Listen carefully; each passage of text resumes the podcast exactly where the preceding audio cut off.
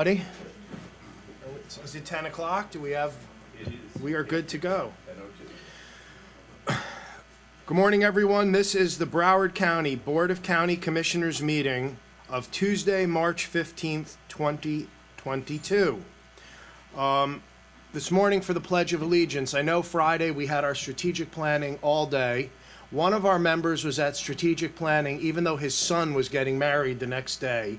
Sat, did the strategic planning like a champ through the whole time, had rehearsal dinner and all kinds of family events, and still made it the whole way. So I would like uh, Vice Mayor Lamar Fisher to please lead us in the Pledge of Allegiance in honor of his son getting married.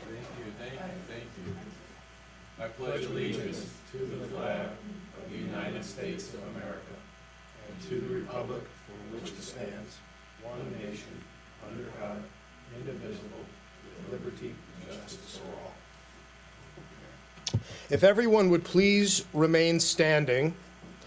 Ladies and gentlemen, it's customary that we observe a moment of silence in honor of notable persons uh, from our community who have recently passed. I'm going to first recognize Commissioner Ryan, who I believe is on the phone. I am. Thank you, sir. You have the floor. Thank you. Uh, former Dania Beach Mayor and City Commissioner John Bertino passed away this past Thursday, surrounded by his wife Barbara and many family members. Originally from Chicago, John was a tremendous part of our community for decades as an educator, an elected official, and a community servant. He served 35 years on the Dania Beach City Commission. He first won an election in 1974. Now, that's older than some of the members on this commission. and ultimately, he retired from elected office in 2009. He served five terms as mayor over the years, as well as three terms as vice mayor. In addition to elected office, he taught as a history teacher at Olson Middle School, originally Olson Junior High School, uh, for over 30 years. He gave generously of his time to charitable, charitable organizations, including the Lions Club, Knights of Columbus at his parish, and the Vintage Motorcycle Show in Frost Park. I was fortunate to have John Bertino work as my outreach coordinator for eight years, my first eight years on the county commission. He really enjoyed meeting people, and he was always eager to help the constituents. John will be greatly missed, and our condolences go out to his wife Barbara and the entire Bertino family. Thank you. Thank you, Commissioner. Um, I'll recognize, uh, start on this side with Commissioner Furr. I was going to do um, have condolences for uh, John Bertino's family as well. Um, And, and you should also. You should also, Beam. well, Commissioner Ryan, I think Commissioner Ryan uh, said everything, and he, he was a, an immense presence in Dania Beach, and he will be missed very much. Senator Rich, uh, Vice Mayor Fisher, Senator Geller. Uh, I would like to add my uh, condolences to the Bertino family. I represented Dania for many years and knew uh, Mayor Bertino quite well. I also would like us to briefly remember, or not briefly, but remember all those people that have been dying in the Russian invasion of uh, Ukraine. Let us also honor the brave men and women who have served and continue to serve in our armed forces. As Senator Geller said, keeping in our prayers all of the people that are being tragically and senselessly killed through uh, through wars in, in, in far off places and, and even close to home. Uh, let us also thank all our public safety officers, our first responders who put themselves in harm's way uh, every day. And with that, let's take a moment of silence.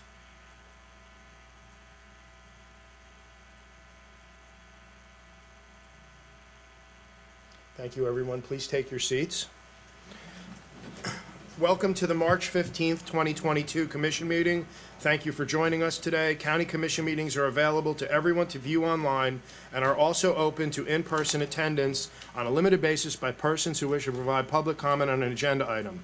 Those wishing to attend in person must sign up to speak on their items here in the Gov Center between 8:30 and 9:45 on the morning of the meeting. Members of the public are encouraged to wear facial covering while indoor on county property and to maintain social distancing.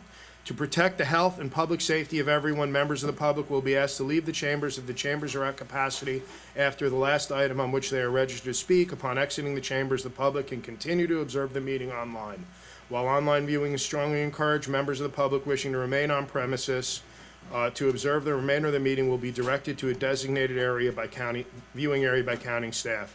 Members of the public may also provide public comment by telephone. To do so, you must sign up on the county's website at registertospeak.broward.org prior to the meeting.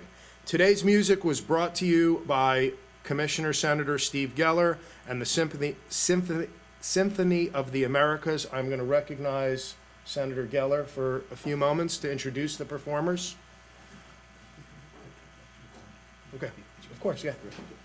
Um, I was going to let you introduce them. Uh, Today's music that you've heard and will hear one more uh, performance by is by the Symphony of the Americas. I'm very happy to be able to restart uh, providing live music as a continuation of what some of you started calling the Geller series. Uh, As you know, I am the uh, Broward County Commission representative to the Cultural Council, and when we provide music, I have always provided, except during the pandemic, live music th- that is, receives funding from the Cultural Council to show just how really, really strong our cultural, uh, our cultural performances are here in Broward County. And I'd like to uh, thank and congratulate and introduce the four people that we have from the Symphony of the Americas. And by the way, we've been, everybody in back has been listening and just in awe of your performance. On violin one, Valentin Mansurov.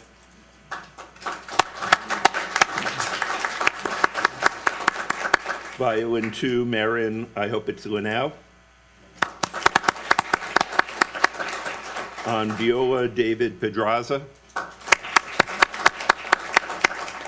And on cello, Aziz Sapayev. Special thanks to Philip Dunlap, Director of Broward County Cultural Division, and his assistant Ava Stringfellow for helping to coordinate today's performance. While you come back up for your one last, uh, you're playing, I believe, one more piece. While you're doing that, I'd like to introduce Stephen Haynes, who is their director, who will share with us a few, few brief words.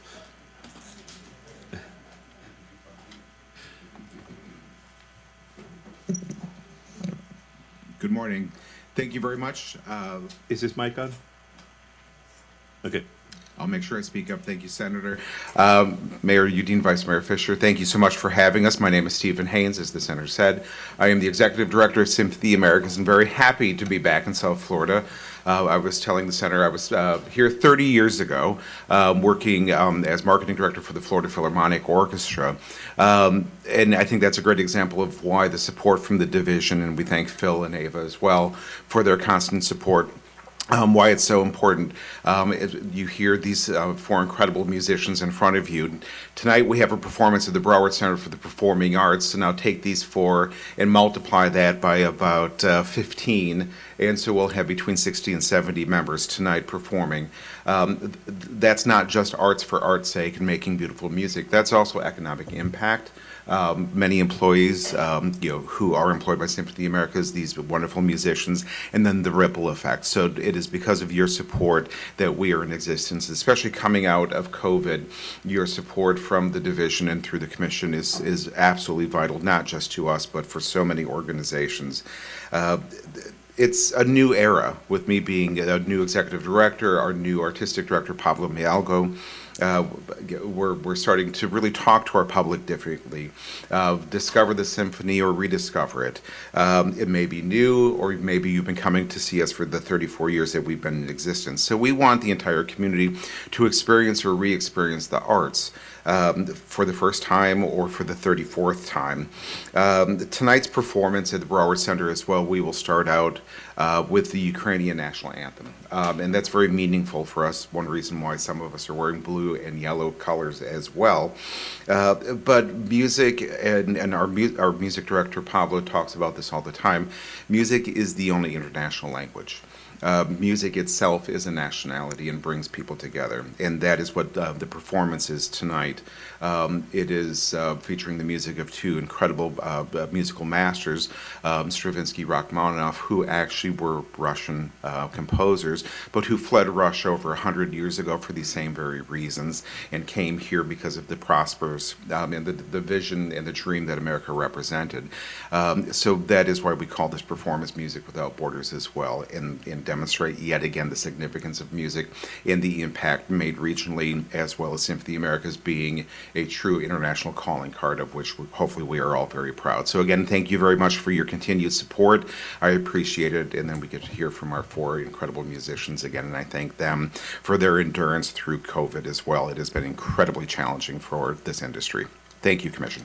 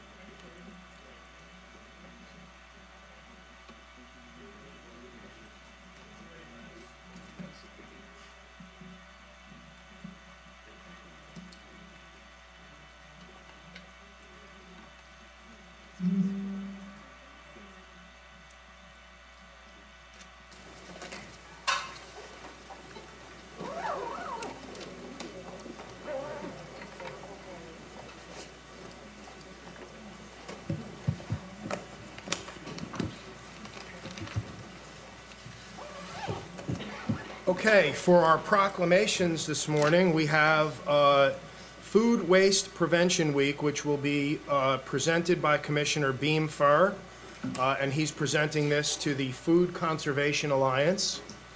And I have it as Elaine Fiore, but I think there may be others here also. There are, there are a few others. Bring them, call them Thank out you. and bring them up, please. Uh, If Li- if Elaine Fiore would come up, she is the Food Conservation Alliance uh, for Broward County Public Schools. And Joanna Burns, she's president of Sustainable Events Network Florida and the Caribbean. Adrian Carter with the Tea Garden Food Forest Instructional Facilitator for Broward County Public Schools. And Lokesh Ramamurthy, she's a lecturer of software engineering and cybersecurity, University of Miami. Are you about here? Yes, except Lokesh couldn't be with us. Oh, she couldn't make us, okay, okay, great. Well, in keeping with my role as trash king, um, uh, we, today we're going to be uh, doing a proclamation for Food Waste Prevention Week. And uh, when you think about the residents, at our retreat, we talked about a lot of the residents in our, in our county that don't have enough food on the table. And we also talked about uh, the, trying to reduce carbon emissions. A lot of the food waste that goes into our landfills, et cetera, created an enormous amount of methane. And we just passed a waste generation study that's going to be taking place. And we, we did one kind of recently, and, and it's an, it's amazing how much food is wasted, almost forty percent. Uh, so we're going to be, um, ta- doing a proclamation, uh, talking about, uh, what that means. And these people here are doing a tremendous job in trying to reduce that. And so let me read the, uh, proclamation. Uh, Whereas the Food Conservation Alliance, under the direction of its founder Elaine Fiore, informs us that 40% of all food produced in America is thrown away rather than eaten.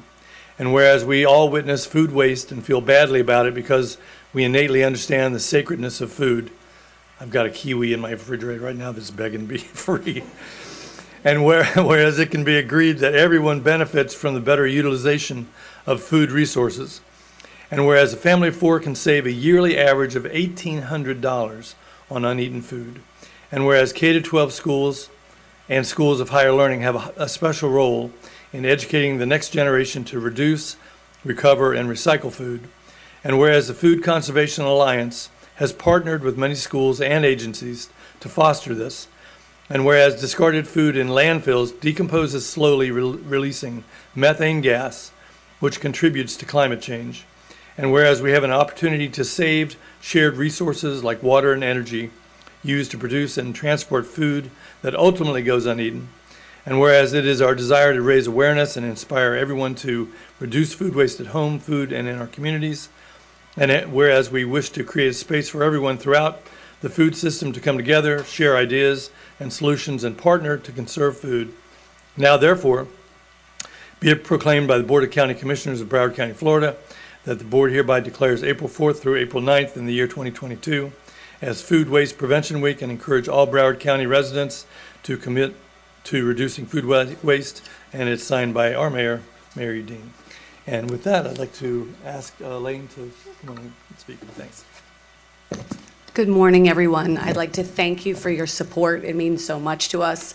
Um, I'd also like to share my condolences for John Bertino and his family. I'm a Broward County Public School teacher. I had the pleasure of working with Mr. Bertino for many years at Olson Middle School.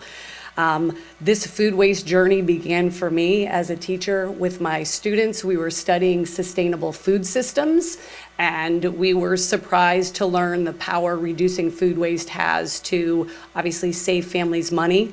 Um, It is the number one personal action to reduce greenhouse gases, as uh, Commissioner Furr uh, mentioned.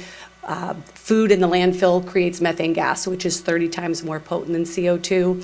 Additionally, we have one in five Floridians uh, have food insecurity, so that food recovered helps them as well. So the students were studying their own food waste. We uh, did a student food waste audit where we discovered that the kids were throwing away over 300 unopened and unpeeled perfectly good food items every day at our small school, which that's 52,000 food items. We have 220 schools here in Broward County, over 4,000 in the state of Florida. We do have the Bill Emerson Act, which allows us to recover food. And the problem was, we're training our kids to throw away good food because they didn't have a place to put it. So we, the solution was to implement share tables. So we started implementing share tables. And so after that, I campaigned throughout the state, uh, speaking at conferences, talking to parents, teachers, and students to share with them about share tables. Well, along the way, I met uh, wonderful people who were just as passionate in- as I am from the special event industry, state agencies, and everyone shared the same mission to reduce food waste. We kind of uh, formed an ad hoc group that would meet. Well, I met with some people in California who wanted to learn about our share table program, and as luck would have it, they were the group that spearheaded California's Food Waste Prevention Week in 2018. So got them together with our Florida group, and we said, well, why wouldn't we have Florida Food Waste Prevention Week? So last year was Florida Food Waste Prevention Week. It was the inaugural event, social media campaign, very uh, successful on social media. We hosted webinars, we engaged our students, sports teams got involved. So this past year, other states, major cities across the country, they're like, we would like to be a part of Food Waste Prevention Week. So we said, you know what, the more the merrier. It doesn't have to have to be just Florida. Uh, so we dropped the Florida off the title, and we are now Food Waste Prevention Week. We have states from across the country, major cities, Kenya, the Fresh Produce Consortium of Kenya, people in the Philippines have joined us, and so we're really proud of what we've started here. This started here in Broward County, and uh, I'm very th- grateful for your support. And so we'd like to invite you to join us as well. Um, it's at Save the Food FL, and you can register on the website as well. There's great webinars for cities the NRDC is hosting and other national leaders. But I want to turn it over to Joanna Behrens. Joanna, thank you very much. Good morning, Mr. Mayor and Broward County Commissioners, elected officials, and staff. My name is Joanna Behrens, and I have been a proud resident of Broward County District 6 since 1994, and a member of the hospitality and events profession for more years than I care to admit. Through the lens of my son, I developed an awareness of climate change and social justice issues, taking an activist role in both areas in 2016. I was stunned to learn that Americans waste 35 to 40 percent of the food we produce, while my son witnessed food insecurity by some of his classmates at Fort Lauderdale High School. As Zero Food Waste Chair and now also President for the Sustainable Events Network, Florida and Caribbean, my committee and I have inspired event professionals to reduce food waste by donating leftover food to local charities in the community in which they meet. Our collective work has diverted thousands of pounds of food from the landfill by providing it to the one in six or eight members of our communities who are food insecure. I also serve proudly on the Planning Committee of the Food Waste Prevention Week, where I represent the perspective of the hospitality industry.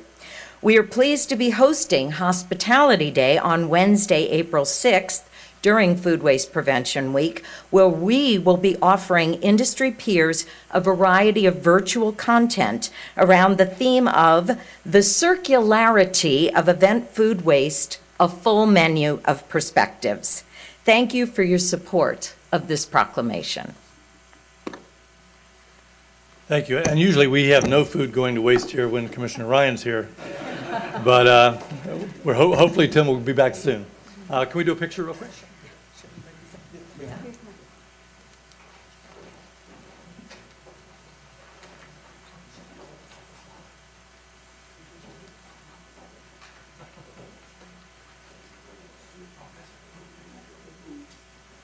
That looks good.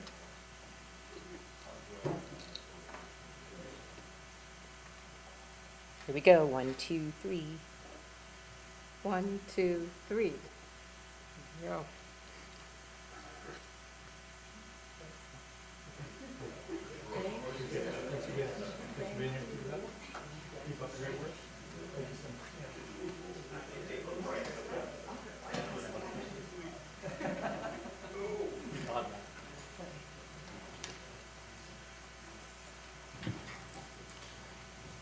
Okay. That now brings us to the Tuesday morning memo. And I see, I can't see the Kyle and Georgiana. Please lead, uh, read the Tuesday morning memo. Tuesday agenda memorandum. The following are submitted for your consideration. Consent items are 1 through 40, public hearing items are 41 through 43, regular items are 44 through 53.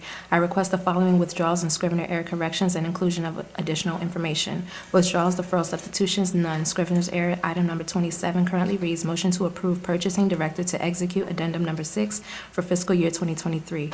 Should read, motion to approve purchasing director to approve and execute addendum number 6 for fiscal year 2023. Item number 31, summary explanation, background, line 21 currently reads, "The entitlements on parcels B1, C, and D would decrease by 225 units and 320,000 square feet of commercial use." Should read, "The entitlements on this plat would decrease by 200 high-rise units and increase by 237 mid-rise units. Commercial use is unchanged." Item number 47 currently reads, "Motion to appoint nominee Sherry Brown for appointment." Should read, "Motion to appoint nominee Sherry Brown, also known as Sherry Brown Grosvenor, for appointment." Additional information, item number five, signature pages have been received. Item number 26, board's consideration and approval of motion A of this agenda item shall be based on the grant agreement distributed as the additional material. Item number 50, board's consideration of this item is based on the updated version of the HMA with additional exhibits distributed as additional material. Mayor requests without objection, item 45, 46, 47, 50, 52, and 53 be moved to consent. Additional material, items 1C through 1D, board appointments. Item number 26, replacement exhibit 1 submitted by Resilient Environment Department. Item 26, parent 2, memo to the board submitted by Office of the County Attorney. Item number 50, memo to the board submitted by County Administration. Meeting workshop notices through April 5th, 2022, 3/18/22, 10 a.m. Regular meetings of the Broward County Water Advisory Board and Technical Advisory Committee have been canceled. Thank you. Um, I'm going to ask for polls from consent, starting with Commissioner Alston. No polls, Mayor. Commissioner Bogen. No Senator Geller. Uh, Item four for a brief comment. Four. Uh, Vice Mayor Fisher. Senator Rich. Items nine and 10 for ex- abstentions. Nine and 10. Uh, Commissioner Furr. Commissioner uh, Ryan.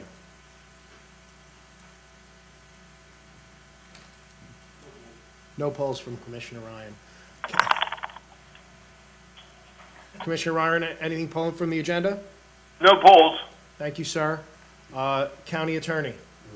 County Auditor? County Administrator? Deputy County Administrator? Okay, good. So with that, Drew, you want to read the consent agenda?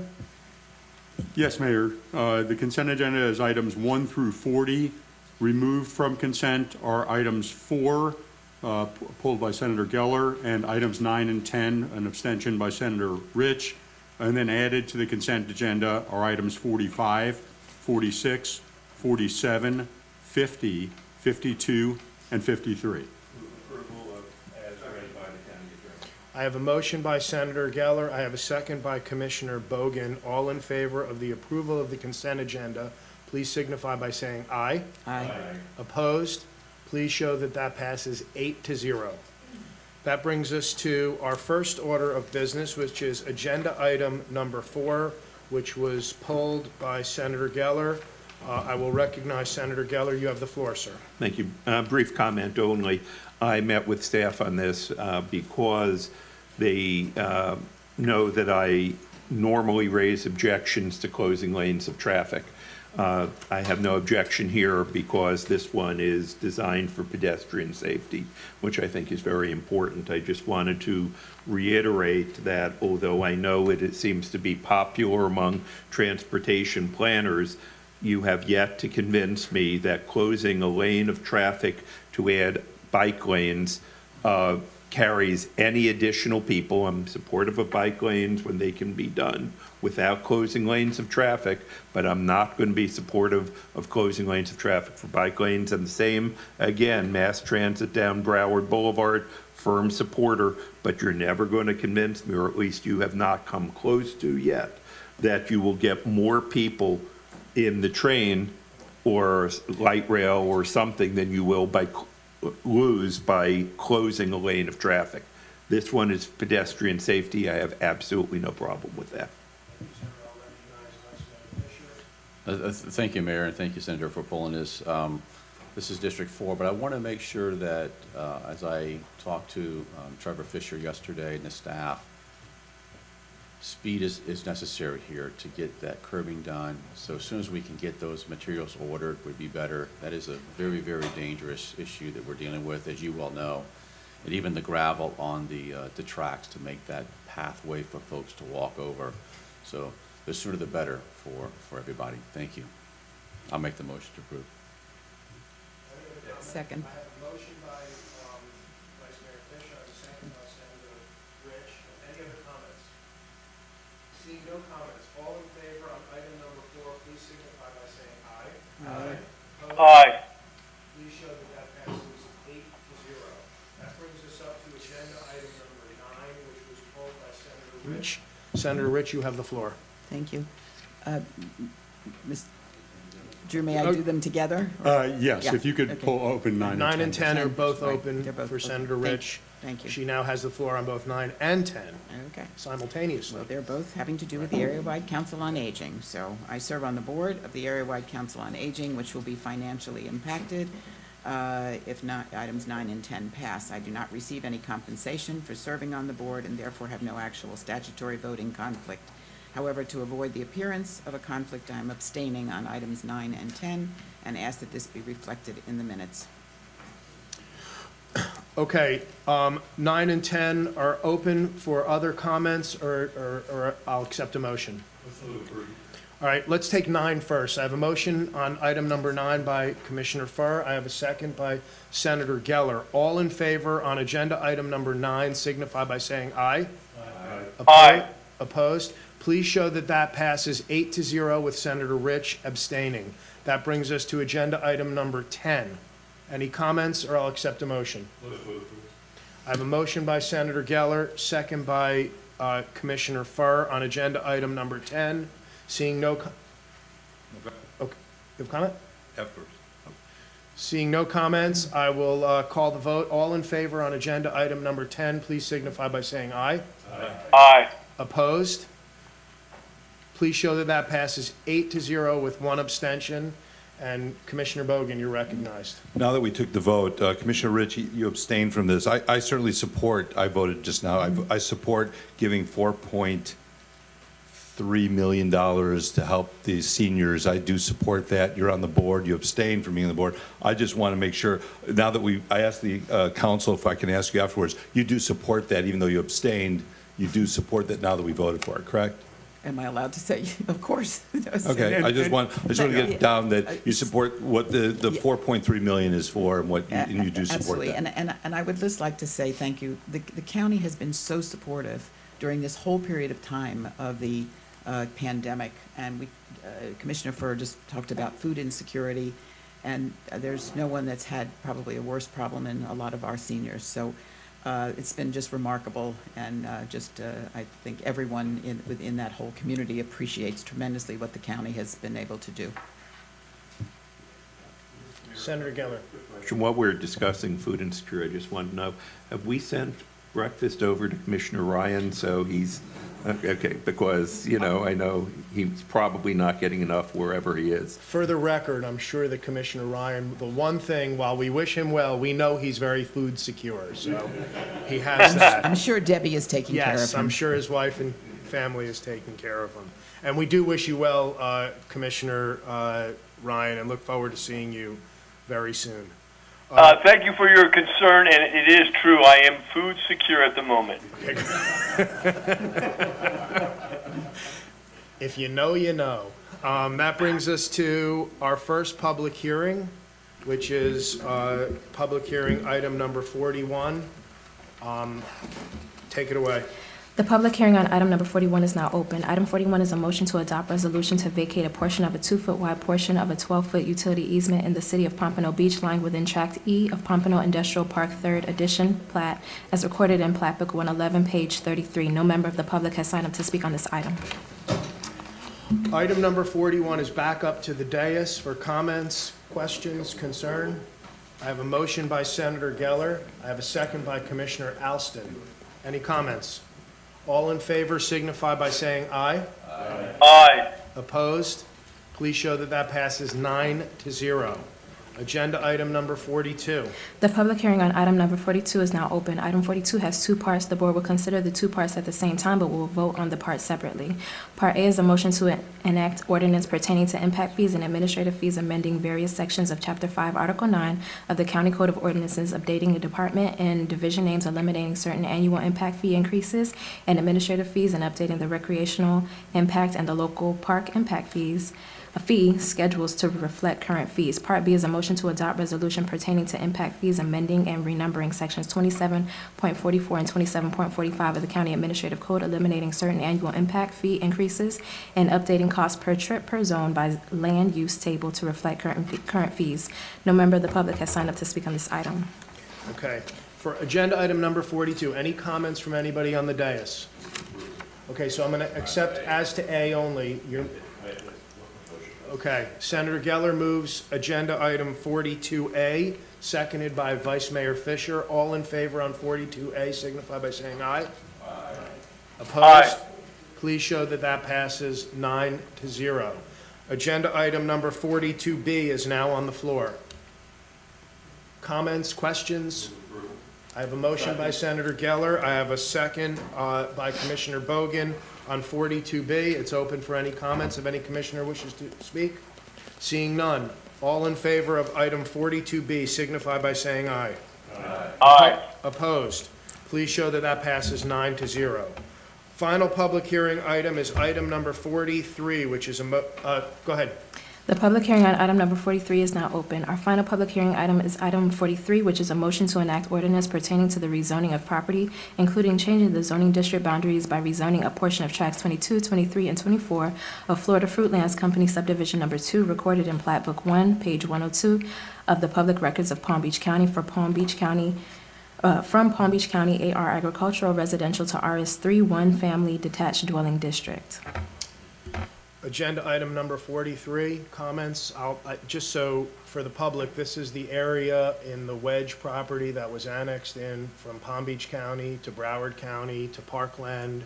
Um, This is some more of tho- those things coming in to be land use planned by the city of Parkland um, and changing some of the districts within there. It's all welcomed by the city. The city and the uh, applicant have reached all the deals. It's taken a long time. A lot of hard work went into this, and uh, I'm glad to see this on here today as we continue to provide housing solutions in Northwest Broward. With, I have a motion by uh, Commissioner Bogen. Drew? Mayor, I just want to make sure that the motion expressly incorporates that it's uh, for approval uh, based upon the materials in the agenda item and the record before the board, since it's quasi judicial. I'll have to ask the maker of the motion then. Very well said, sir. So I have a motion by Commissioner Bogen, a second by Senator Geller. Other comments? All in favor signify by saying aye. Aye. Opposed? Please show that that passes unanimously, nine to zero. That brings us up to agenda item number 44. This is a motion to approve, we're now on the regular agenda, the Meals Aloft permit between Broward County and Sky Chefs, Sky Chefs, for the non-exclusive right and privilege to provide in-flight catering service at FLL commencing May 3rd, 2022, and terminating May 5th, 2027. I'm opening this up to the commission for comment or discussion. Second. I have a motion by Senator Geller, second by Commissioner Alston. All in favor signify by saying aye. Aye. Opposed? Please show that this passes nine to zero.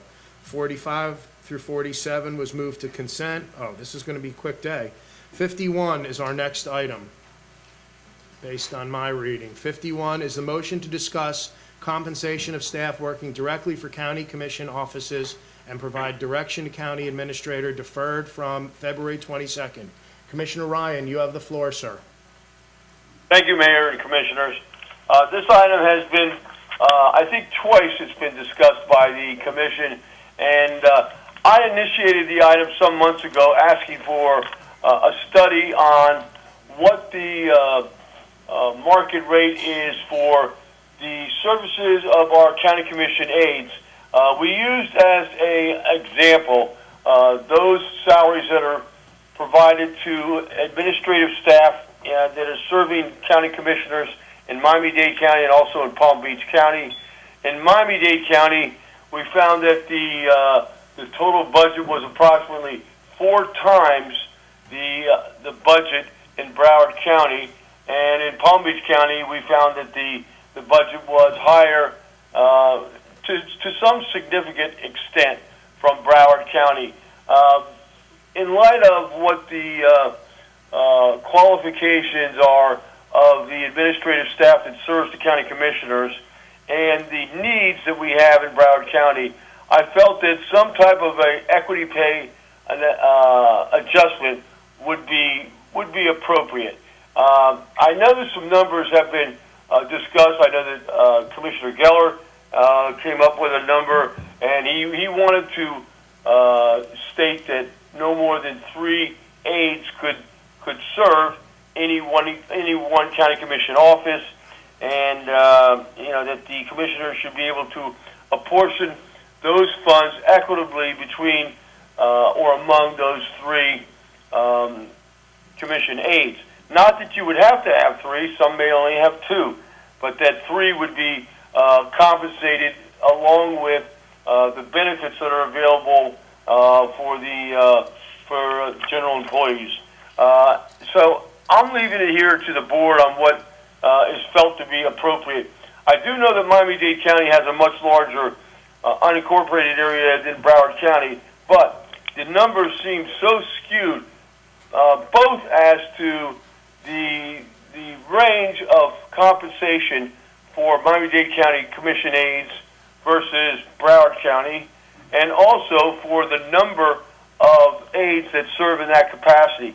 I mean, you've got what appears to be some clerical help, part-time help, and you may have as many as like six aides for a single county commissioner whose uh, area that they're representing constituent-wise is approximately uh, equivalent to Broward County. You know, we represent each of us approximately 230,000 people. So with that in mind, I would love to hear from my colleagues on this and see if we can come to a, um, a position that will recognize the, uh, the efforts and the quality of the work of our commission aides, but at the same time be responsible uh, to you know the needs of the and, and desires of the taxpayers. I want to finish with one item, and that is that we just did redistricting, and many of the members have a vastly different dis- district than what we had six months ago. And so, with that, that that requires a, a significant significant amount of outreach and effort to meet those new constituents and to be certain that we are uh, addressing their issues as as efficiently and effectively as possible. So with that, I bring it to the members for discussion. All right, I have in the queue first Geller, then Bogen, start. Senator Okay. Geller, you have the floor. Thank you. To refresh everyone's recollection, what I had suggested at the last meeting, this was after speaking with county administration to try and come up with numbers that were reasonable. Um, And one of the things, as Commissioner Ryan mentioned, that administration had a concern about was that because we pay a very uh, well in benefits, that we not uh, use this number to hire four aides or something, which would require four sets of benefits. So that's why I put in the suggestion that it be a maximum of three people. Again, this is maximum flexibility. If you prefer to have two or two and one part-time, you can certainly do that. Um, 250 was a number that is an increase, but not a huge increase that, you know, won't break the bank according to the discussions that I've had with administration. Um, Additionally, there was one part left out that I asked that this be indexed uh, to the same amount that we give our general employees um, or, excuse me, our unrepresented employees, um, so that we don't have to come back again and do this. Uh, It would be done now and then be, uh, that, that number, the 250, would go up the same amount that we do for uh, all of our other employees. So that's what I have suggested. I am certainly open to any other discussions, but I think this is a number that meets Commissioner Ryan's concerns and my concerns. Um, And from what I've heard, doesn't break the bank and gives what every commissioner said they wanted, which is maximum flexibility as to how they deal with it. Thank you, sir. Commissioner Bogen. Um, I've got a paper that was distributed that I just want to quickly read that says Miami-Dade spends three dollars and five cents per resident on aggregate salaries, Palm Beach a dollar four, and we spend eighty-one cents on, uh, per resident.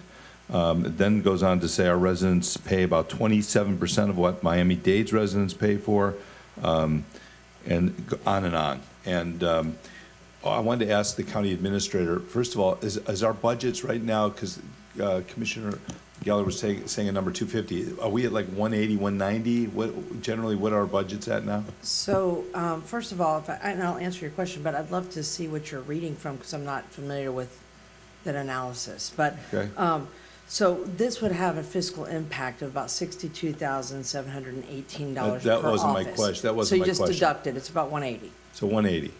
Okay, so it'd be in a $60,000 difference.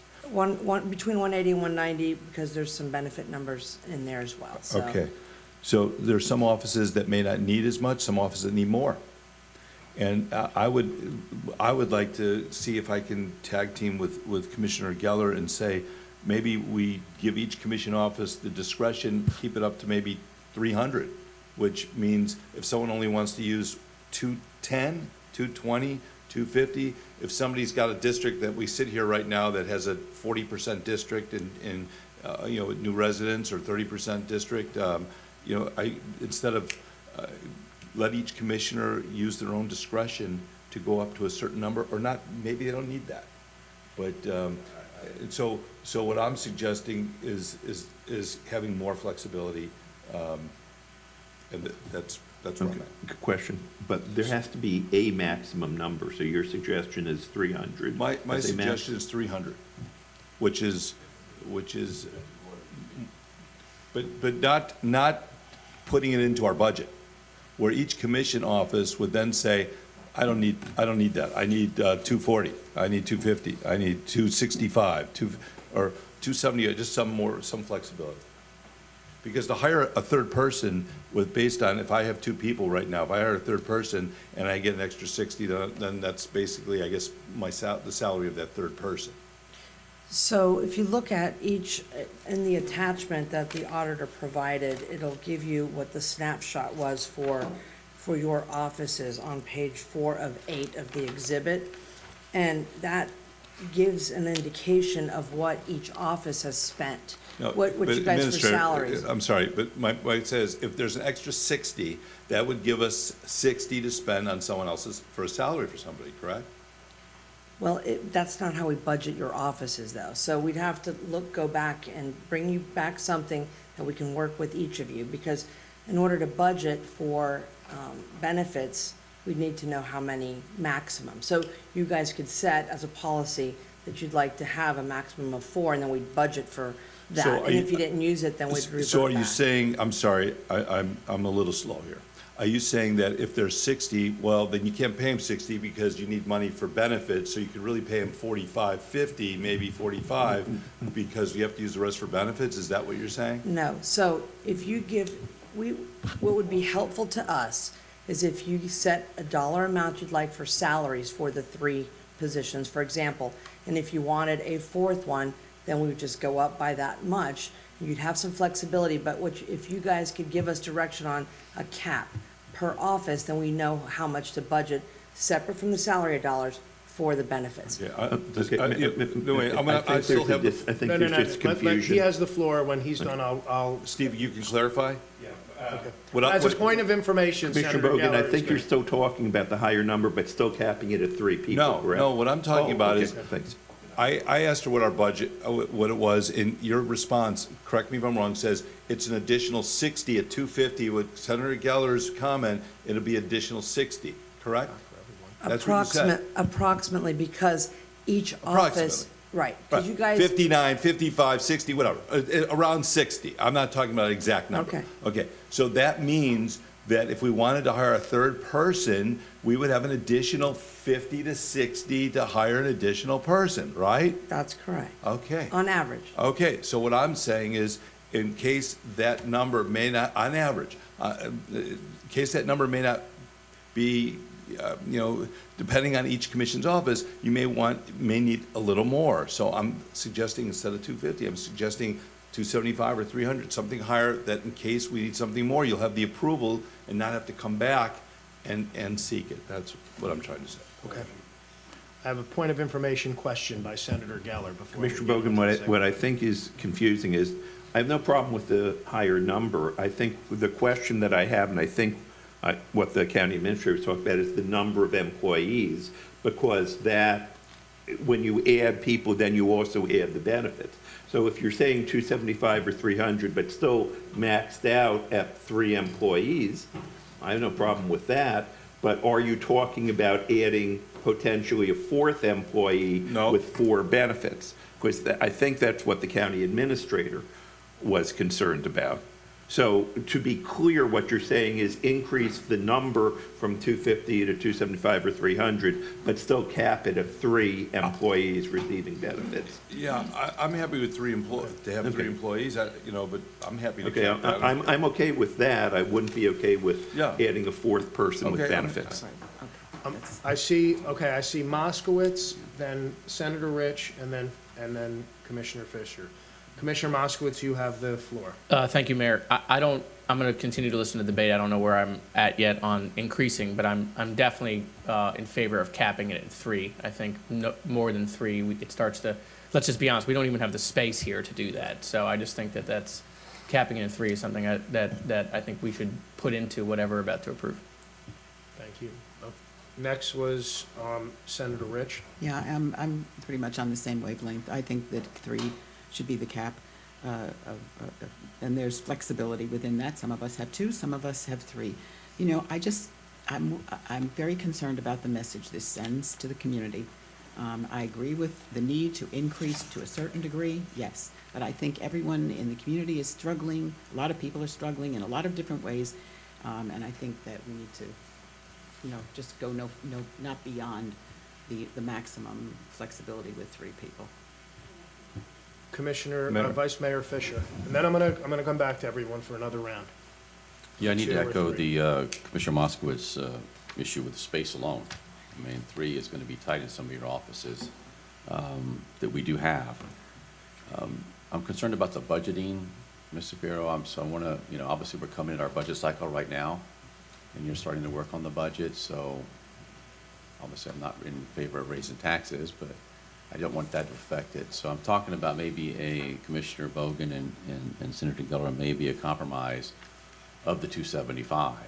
Fine, Um, deal, Done. I think I can support that Okay. at this point. So a happy medium Third. there with, with the, uh, with the maximum of three employees. Okay, thank you. Sounds good. All right, before, all right. Point of my- information, just, Mayor, so what would the increase, going to 275, what are we increasing each office? So I'm gonna, I think the county administrator is probably gonna have to I'm get back crunching to you on numbers that. right now. I'm They're- trying, They're gonna have to figure that out, but I'm gonna comment while. Do you need while- a scientific calculator? Yep, I think my budget director just read my mind.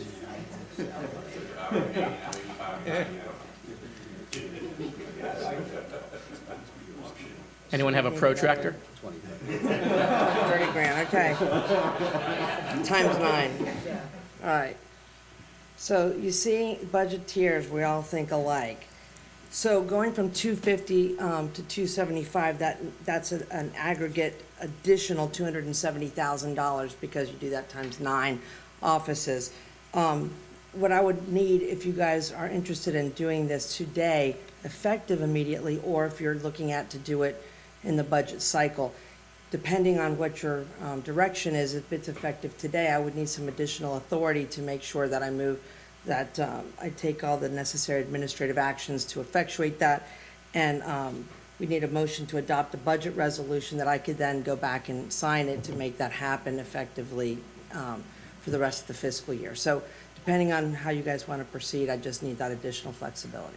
So I'm, I'm gonna comment before we go in, and then I'm gonna do a second round because it sounds like we need one. And if I may, just to further clarify, um, so that budget resolution, um, would come, what we do it, if you want it effective now, it would come from commission reserves, um, and that would be, um, we're looking at, uh, s- close to almost eight hundred thousand dollars, um, in aggregate, because it was originally gonna be five sixty-four, but then we added another two seventy, I think I said. So, let me do the math real quick, but we're looking at about a little over eight hundred thousand dollars. My comments, so when I spoke about this last time, I think my, my, the- when I made the comment, I think it might have been taken a little bit the wrong way by the staff in, in the county, and I want to just clean that up for now. I'm very appreciative of all the work that any county commission aide, that any county commissioner, that any fourth floor aide that works in your side does. I know that it's very hard work that everybody does. And my comment was meant last time to be taken as a positive, that we're training people, and I know I've spoken with Drew about this before with young attorneys and with, with people in the different departments, and we talk about all these different disparity studies, because we're supposed to be training people that then kind of come and say, I can't keep up because the private sector is going to steal me away because you've trained me well, I have a good resume, and I've gotten s- stolen away. I meant that as a compliment when I said that last time. I think it was taken by some on the fourth floor as not a compliment, so I just want to make sure everyone understands I meant it as a positive for the work product that was being done. The second thing I would add is, I'm not sure how the budgeting works. Like I said, I've, I know that we give money back every year at the end of the year into different departments, so I have no problem if there needs to be flexibility. I always thought that we were able to adjust our budgets internally within our office. If I use less stationery or less travel to the, whatever it is, then that would get rerouted. If it can't be done like that, and it has to be rebudgeted in a way so that the employees can use some of those dollars, hey, I'm all for that, to make that kind of rebudgeting. The last thing I would say is, I just want to make sure when we do this, because I, I mean, I know as mayor, and I know in the previous time as mayor, I want to make sure that Kimberly has some kind of way to be included in this somehow, because we, I use her a lot for, and she does a lot of the PR stuff, and I just want to make sure that Kimberly has a piece, you know, included as we work through this somehow. I don't know how we're going to work through it, but I just think there's other resources that we have in the county besides the two or three people that you have in your office. There's a, there's a world of, of, and, and I learn that every day, so I just want to make sure that we're all using that. Those are my comments, and I'll wait Furr the rest of the discussion. I see Commissioner for your mic's on, so I'll recognize you, then I'm going into second round, because I think Commissioner Furr is the last to speak. Sir, you have the floor. Thank you. I- Actually, you bring up a good point, because the one thing that I think um, we're really in need of is being able to- to let the residents of this entire county know what we're doing. And that means having the most up-to-date websites, all those kind of things that we need, that we, that we can possibly have. We don't have that exactly right now. And, and it can be, it could be much better. That are, you know, and, and those, the people that are working there are doing a great job. But, but there are some things that are, that need to be brought up. That's, honestly, I think that's where I want to see money go. Because that kind of outreach, that kind of being able to, to, um, make sure that residents know exactly what we're doing. That's, that's the important. I mean, I, I have somebody who, one of my staff is outreach solely, that's all they do. Um, and, and I've got great, I've got a great staff. Um, and I feel like I've got about the right, I've got like two and a half. And I'm feeling like it's pretty good.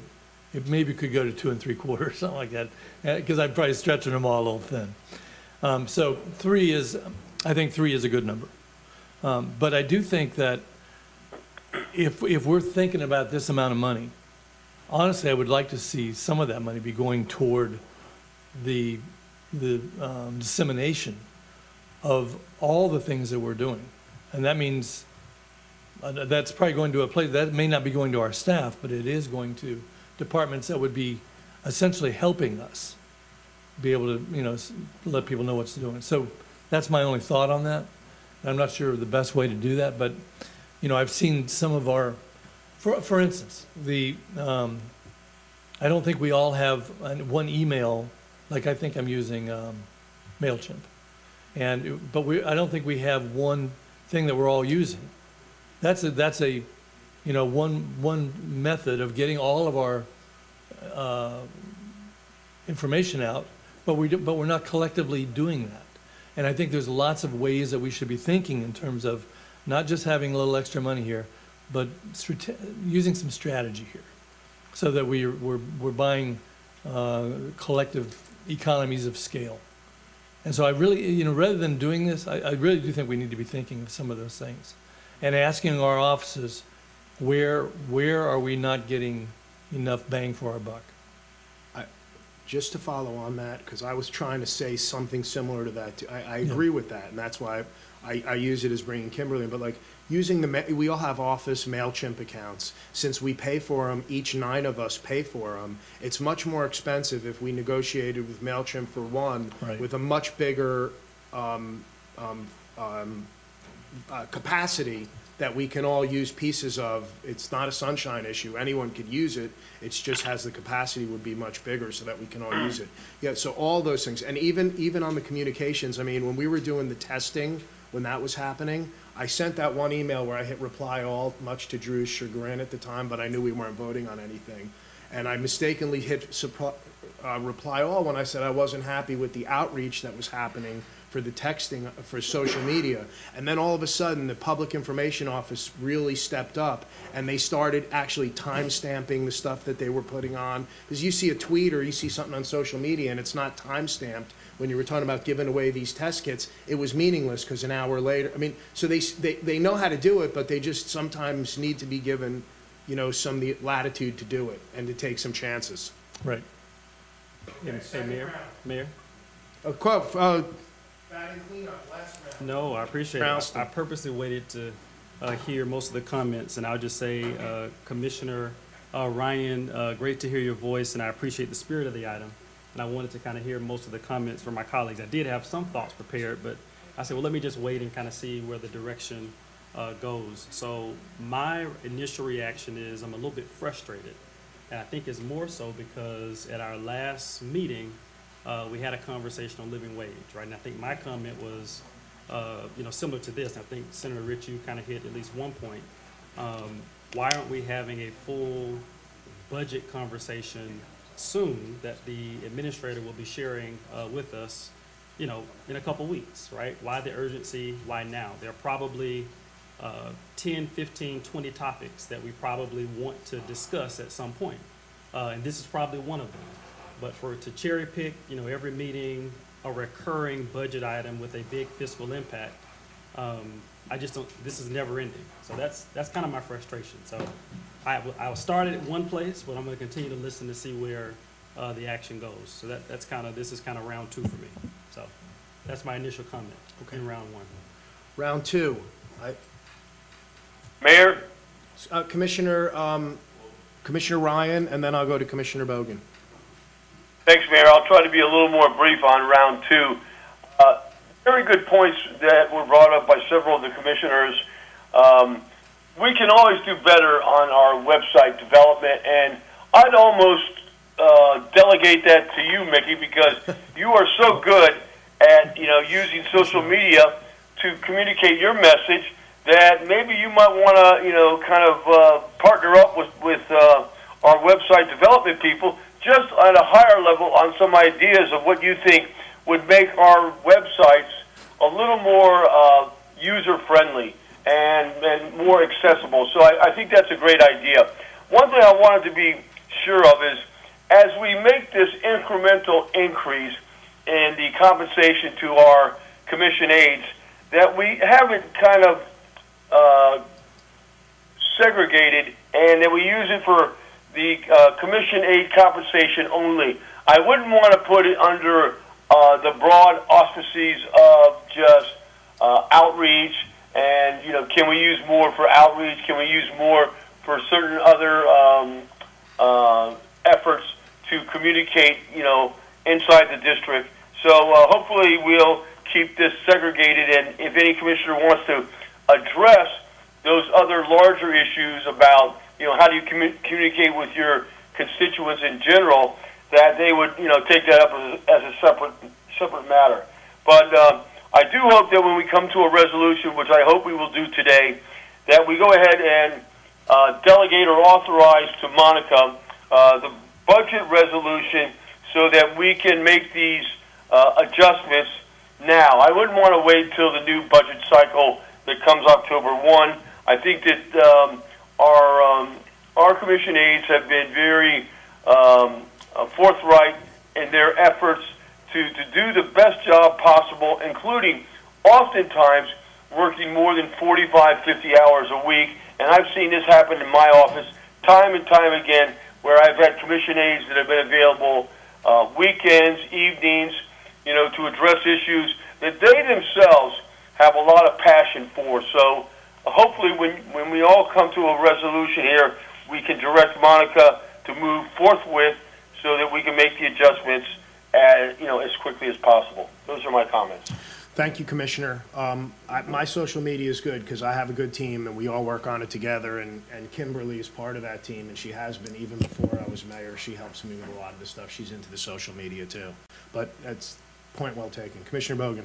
I'd like to make a motion that, uh, that, uh, in conjunction with Commissioner Ryan's uh, agenda item, that, that uh, this is a limited to three, limited to three employees, um, up to, not to exceed 275. It could use less, and as, as you said, Mayor, a lot of times we return the money. Um, People don't even realize that. Um, we, we actually return money, Commissioner Moskowitz, uh, at the end of our budget cycle, there's extra money that we don't use that we actually give back, you you know, uh, don't utilize. So anyway, I'd like to make a motion, see if there's a second on the, on that, uh, on that item. I have a motion and a second. I see Drew raised his hand. We, if, if the board is going to act today, which I understand the board wishes to, we- uh, there's a little extra language that would be helpful to be included in the motion. Whenever you're ready. May- Well, I have Making a question. motion? Wha- wha- Okay, so we have a motion and second on the floor. I'm gonna, we'll, we'll, co- we'll clean it up at the end. Uh, ma- Commissioner th- Moskowitz. Thank you, Mayor. So I just wanted to, I have a question for the administrator. I wanted to clear it up. So did I hear that the commission has a reserve budget? That's correct. Right, so technically speaking, that if this were to pass, we're not, we're not taking any money away from anyone else other than ourselves, because that is a reserve budget for the commission? That's correct. Okay, so, and additionally, we're just increasing the budget to two seventy-five. You don't have to spend the two seventy-five, you can spend less, and then that would go back into the reserve. Well, not necessarily. So each commission office at the end of the fiscal year, um, uh, some offices choose to let it revert. Some offices choose to designate where those dollars would go to, um, either within, it, um, within the organization to different um, divisions for different purposes, or even to outside um, nonprofit organizations. Okay, so it's up, it's up to each commissioner, but if, a c- basically, all we're approving is raising the ceiling using money that is already budgeted for the commission, whether it's in reserve or it's in active. Uh, and if a commissioner chooses, if they don't spend that money, they can revert that money, if they choose, back into the reserve. That is true for this current fiscal year. So if that is made to happen effective immediately, that is where the money that's not budgeted would come from. However, once it's in your base, then that goes into the base budget. So next year, you would have that as a recurring expenditure. Right, but if you have all, but if we had, but if we, did I hear that we had eight hundred thousand in reserves? No, it would cost eight hundred and thirty-four thousand dollars to do Okay, so how much do we have in reserves for the commission? Um, it is three point eight million dollars. Okay. But that- and I agree with, the- there should be some, that commission reserve, though, I think you're thinking of what that number differently than what, what a normal reserve is. A normal reserve is something for the commission that then there's, if there's something goes out of whack. That commission reserve is the number that we usually put up on the spreadsheet at budget time, where we take those dollars out when you get some of the nonprofits and some of the social services that come in. That's what we have, some, you, you'll see that as we go through the first, I think that's what it is. Right, it's not just, we've budgeted it, there's been some extra money lying around, so it's built up a. No, no, I understand, but the, the- that three point eight million doesn't get depleted by the end of this year, does it? It could, that's, that's what the commission would use throughout the year if there are different things that you guys wish to set as a priority. Right, so again, it's just up to the commission. But at this, but at this moment, increasing the twenty-five thousand per district, it's gonna come from the reserve and it's not coming from anywhere else. It's correct, but it's not just twenty-five, it would be up to two seventy-five from the currently about one eighty or so. Okay, so it's a, a, a less than hundred thousand per district, Correct. okay. Yeah, I just want, I just want to clarify that, I want to make sure that this remains, because some of us prefer to have uh, two, and that's, for my sake, for my office has been in conjunction with consulting my aides, who were comfortable with having two people, and so what I have left, I always give back to the county, to county agencies. Um, I don't agree with giving it outside, that's my personal preference, but that to go into, whether it's the Affordable Housing Trust Fund, whether it's animal welfare, things like that, that need additional money, because we don't always fund all those things uh, as much as we should. So I just want to make sure that that is um, still uh, remains in this, uh, because that's not part of, I, my understanding is that's not part of the three point eight million dollars. If I have seventy-five thousand dollars left that I haven't spent, because I have two rather than three aides, then I put that back into the county, but into specific areas that, uh, you know, are priorities for me. If I may, um, correct, Senator Rich, so the money that you have historically reverted back to different county agencies, that comes from your office budget. Correct. That does not, That's what it's I'm not saying. part of It's that not commission part of- reserve okay, that's- conversation. Thank,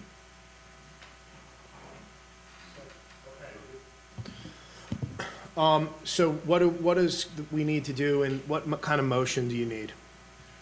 Uh, Subject to the board's refinement, uh, the proposed language is motion to direct the county administrator to take all necessary administrative and budgetary action to increase the budget amount for each commission uh, office from commission reserves to reflect a maximum aggregate salary amount for direct report staff positions of $275,000 per commission office, excuse me, with such amount to be, and this, uh, from Senator Geller, uh, I, I don't know if this is part of the motion, but with such amount to be indexed annually consistent with adjustments to the county's unrepresented employees, uh, with three maximum staff positions per office, to be effective today, March 15th, and to bring back to the board an agenda item for approval of any required, and we'll have to look at it, uh, budget resolution or other document necessary to address this change. Okay, so Commissioner Bogen, is that your motion? Uh, He actually read my mind. So, but I just want to make sure, but how does that affect some of our ancillary people that are just count, county commission appointees, like Kimberly and, and people there? Does that, doesn't affect them at all? We'll have to do that separately. And I think that's a good point, because Kimberly is, has been kind of ignored on, uh, every time we talk about different people, um, we have not addressed Kimberly for, for the, for the new commissioners for years. And so, Okay. I have, I have Senator Rich, and then Monica, and then we'll go for round three. Back to Jared. okay, so, uh, following all this discussion, I, would- uh, like to, I don't know if this will pass or not, probably not, but I'm going to make an amendment that we uh, go back to the 250,000, the original amount uh, that was um, suggested by Senator Geller the last time we discussed this. I- I, I just think it's, I don't, I don't think that it's the right message to go uh, to this level uh, at this point. I think that going to the 250 would be adequate at- for now, and then we can look at it at some other time. Monica, you had your hand up. Yes, yes, I'm sorry. Right. Monica? Yes, Mayor, I just wanted to clarify that um, uh, Kimberly Moreau is included as part of the unrepresented class of employees. So when we do the um, adjustments for um, all the rest of the employees uh, in the organization for unrepresented class, that same percentage is afforded. I Just want to make sure you, right, for, this past year was four, so. Okay.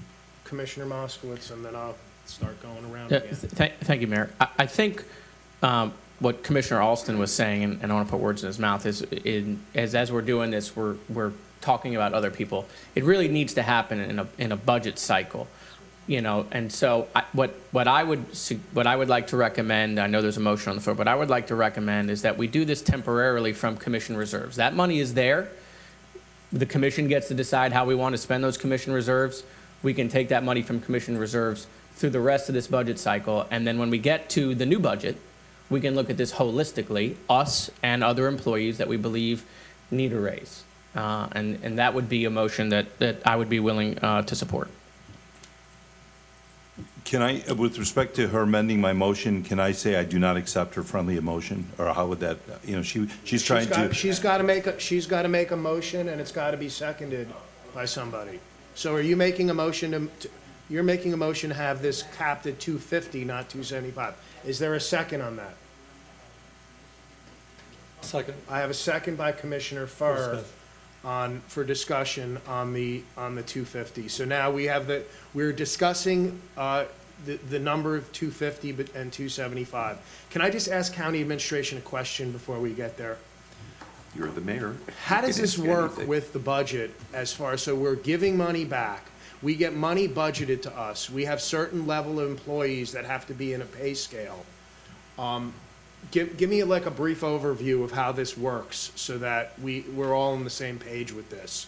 Because I think that's important. I give money back every year into the county budget. Should that money be going, to- and like, if I don't travel somewhere, that money goes back. Can you use those dollars for employees? Sometimes I get those words that you can't, it can't be intermingled.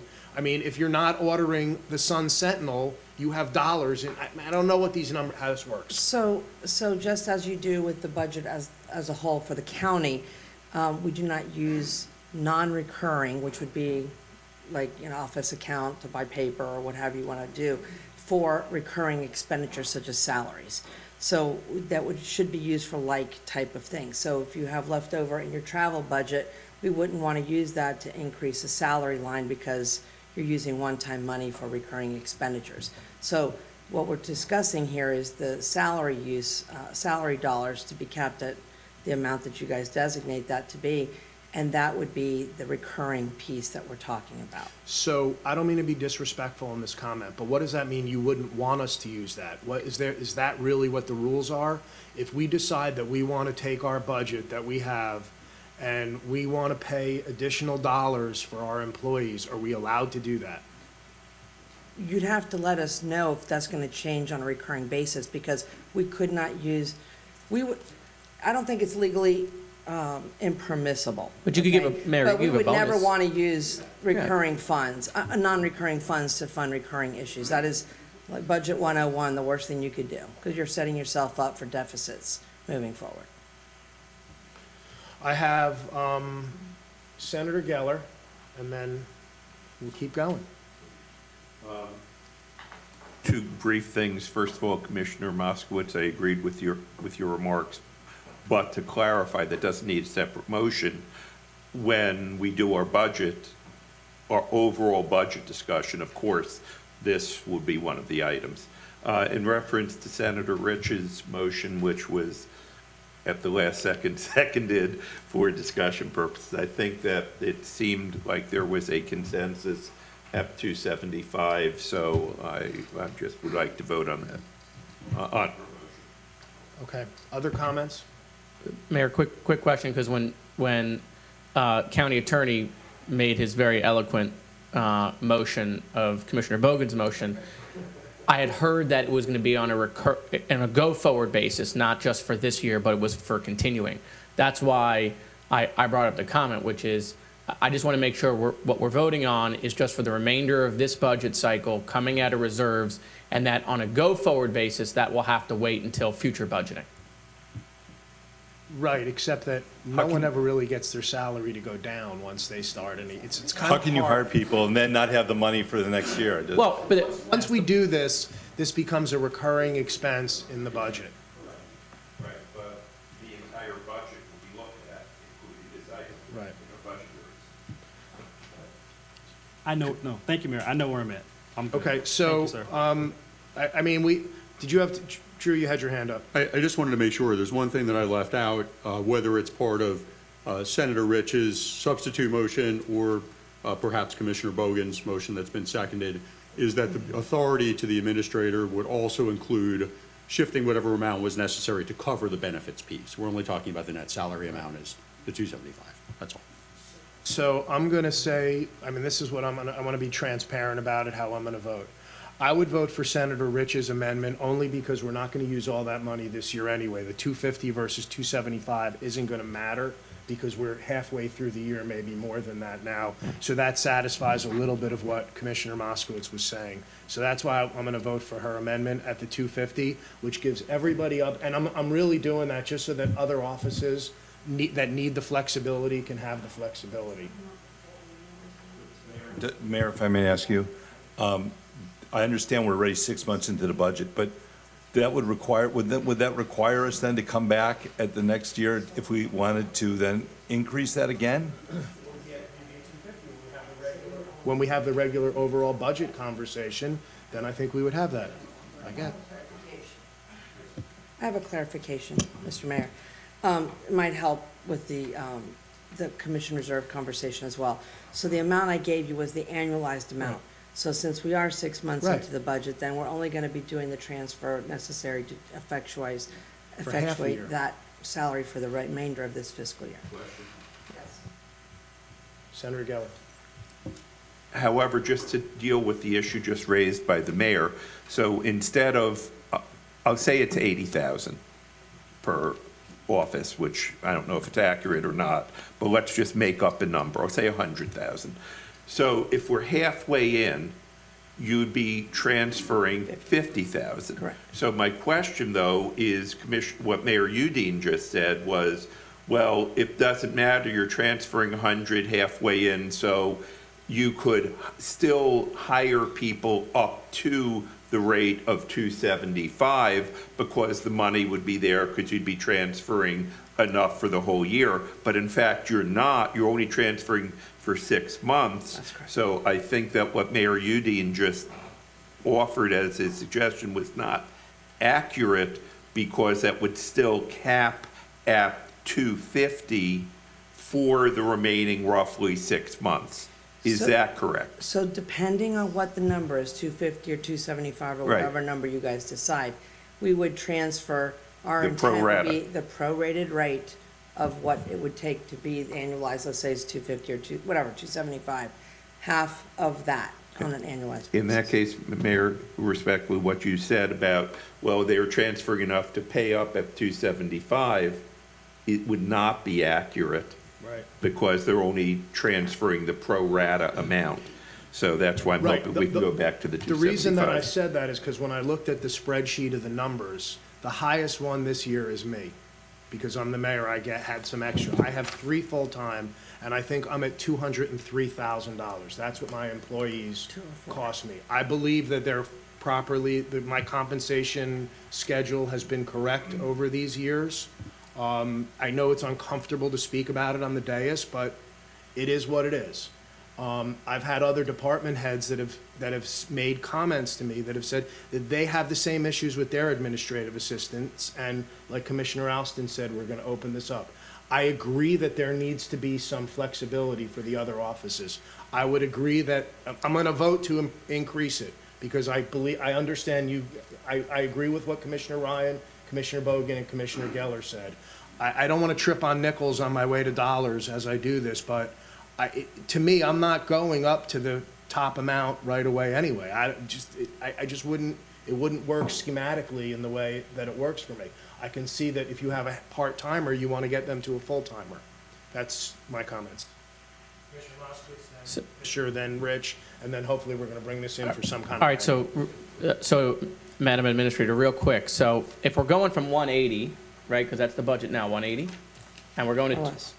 Well, let's do a rough Yes. number, roughly 180, and we're going to go to 250, right? Well, we're right. Right, well, that, there's a motion for 250, so that's a $70,000 increase, Right, you need. right? Right. So, un- so unless you're planning to pay someone more than $140,000 a year, you have $70,000 for six months to pay that salary. No. Forty-five.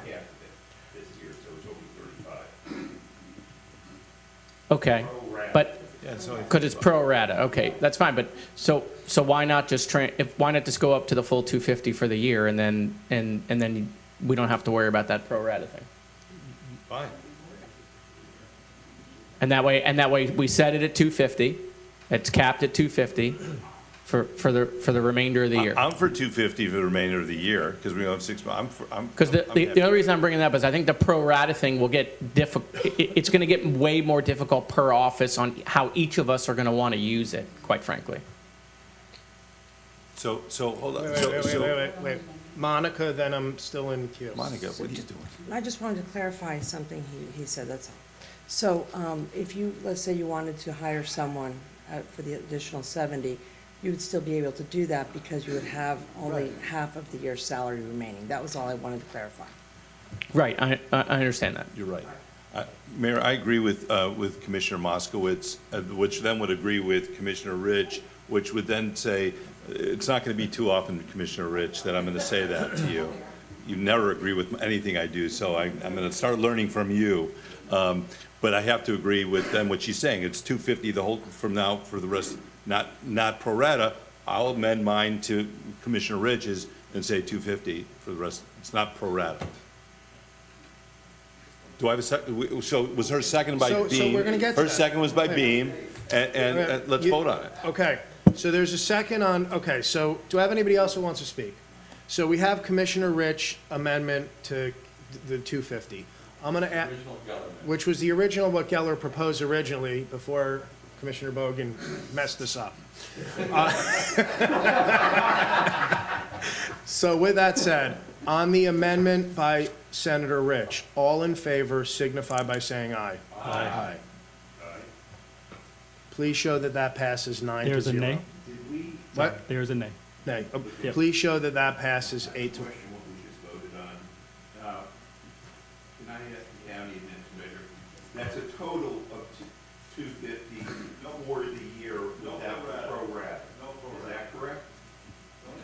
I understand what, I understand that's what you voted on and that's what will happen. Okay, thanks. because if you hire somebody now, they only get paid for half a year. Right. No matter what their salary is yearly, it doesn't matter. Okay, I think we, we we got each other, right? Got it. Okay, so now that brings us to the original motion, which was, uh, uh, Bogen's motion, I, I just want to say that. amended by Drew. Well, I I just want to say, Mayor, um, Commissioner Rich, if you would have agreed to the 275 on a pro rata, it would have been less money. So based on what you did, it actually was more money for each commission district, and I thank you for that. Move it. We did it already. No, no, that was on the amendment, on the Right, amendment. right. Now we Move it. have the original item. There's a motion by Bogen, a second by Geller. All in favor on the original item signify by saying aye. Aye. Opposed? Nay. Please show that it I think that was an oi by He- he- Senator Geller. He actually voted for it, he was clearing his throat. He went, Please show that that He- he was passes vo- eight, voting for that it. passes eight, that passes eight to one, and now people have the discretion that they want to do in their budget. That brings us up to agenda item number. Torey. Thank you, Mayor. Now that we've uh, passed the item, uh, so I would just encourage, again, this is kind of the round two, uh, and I'm really speaking to my colleagues. that clearly I know that everyone has their own discretion to bring items. And I'm just, you know, talking about, you know, from a budget standpoint, good government is when we clearly have a comprehensive conversation on a, a series of topics uh, with recurring consequences, right, or recurring impacts, I'll say. So I'm hopeful that going forward, that uh, clearly I'm looking forward to the administrator's budget, but I'm hoping that we will adhere to that, you know, going forward. So I just want to make that comment uh, for the record. It's a great idea. We say it every time we do this. Every time we have this conversation, we never do it. But thank you. And we've all said it. Every, all nine of us have said it up here in the past at different times. That brings us up to comments. Commissioner Alston. Sure. Thank you, Mayor. Uh, Thank you, Commission. Uh, Great meeting, uh, good debate. Uh, Great things are happening in District Nine, as always. Our next virtual conversation, or Tea with Torey, will be on Friday, March 25th at 9 a.m. via Zoom. Our guest speaker will be none other than our property appraiser, so I encourage all of our residents uh, to join the conversation. Secondly, I want to thank the FAMU Broward Alumni Chapter for a great uh, event uh, this past weekend, and looking forward to future events, of course, with that group. And then lastly, I just mentioned to county administration, uh, again, kudos on the retreat that we had a few days ago. Uh, And again, I'm looking forward to hopefully some big conversations uh, on many of the parking lot items that I know we put uh, on the wall, and I'm hoping that we'll have some conversations soon on many of those topics and other topics that clearly were not uh, mentioned during the retreat. Thank you, Mayor. Thank you, colleagues. Commissioner Bogen. Two things. One is um, pilot program draft has been submitted to the, C- will be submitted to the CEOs of the four hospitals that were here, um, that came before us. Uh, So that's moving along and will be hopefully before our commission uh, within the next six weeks. Um, I wanted to see, I- a real question, I don't know, I want to, it goes to Commissioner Geller and to our council.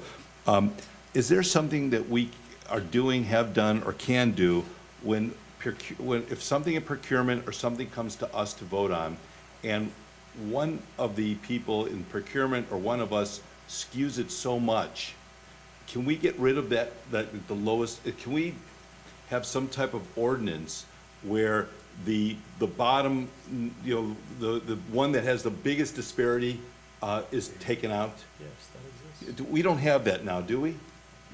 Because I, I was brought a, a, a- a chart when we voted for the, the accounting firm, and there's one of us, uh, I won't say who, one of us that uh, uh, vastly, vastly than everybody else. And I, and Steve, you brought up in procurement, this happens.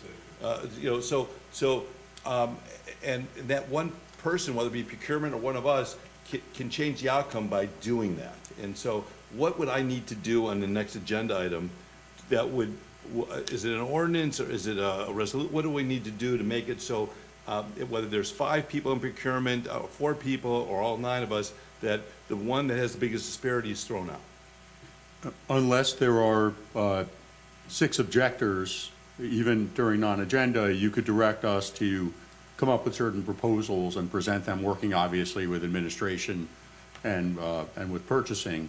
I mean, there are several ways you could do it, and uh, we could bring that back for the, for So, board discussion. so I, I- I would like, unless we have six objectors?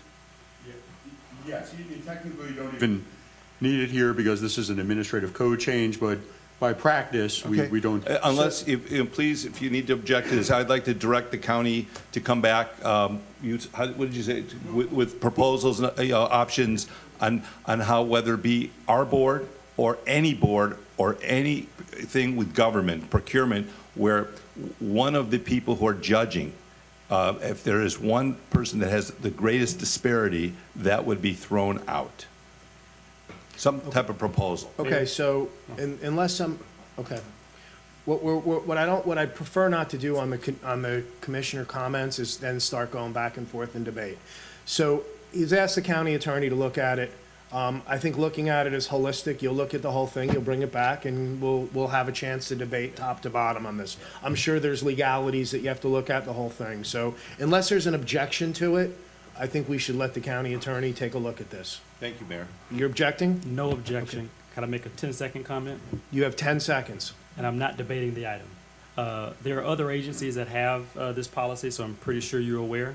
Um, So clearly, I'll just put a period there. Thank you. All right. Thank you. Thank you, sir. Um, Commissioner Ryan? Uh, I just want to say that uh, incredibly, I actually agree with uh, Commissioner Bogen that uh, when you have, especially not a um, uh, procurement committee, but when the commissioners uh, collectively, you know, rank a certain proposal or a project, that one commissioner may have figures that are substantially skewed from all of the others. I think it is a good idea that under certain criteria, that that particular outlier be removed. So I agree. That's the, that's the extent of my comments. Thank you, sir. Senator Geller? Uh, Three things, Mr. Mayor. First, the legislature mercifully finally adjourned uh, after declaring war on local government. Uh, I have been, you know, watching this since I worked for Department of Insurance when I was in law school uh, in 1980. I have never seen the legislature uh, spend, be either so frankly partisan or so, shows so little deference to local government. Uh, When I was there, when Senator Rich was there, when Representative Ryan was there, we always used to, I think, feel that we represented the same people, the legislators, the commissioners, city and county represented the same people. The complete disregard that the legislature has shown for local governments is appalling, and mercifully they're done because no person's life or property is safe while the legislature is in session.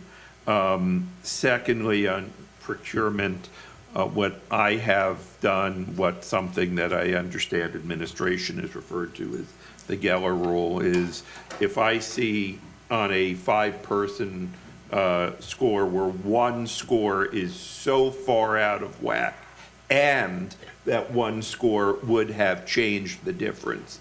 I require that person doing that score to come and explain to me in person why their number was so different from every other number. And sometimes there's a good reason for it.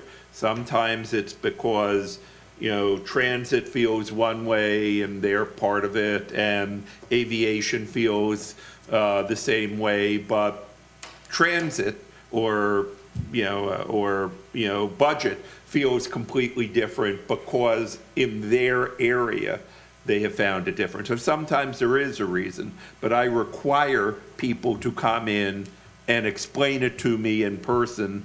And I've been told by administration that since we started that five years ago, that it's happening a lot less.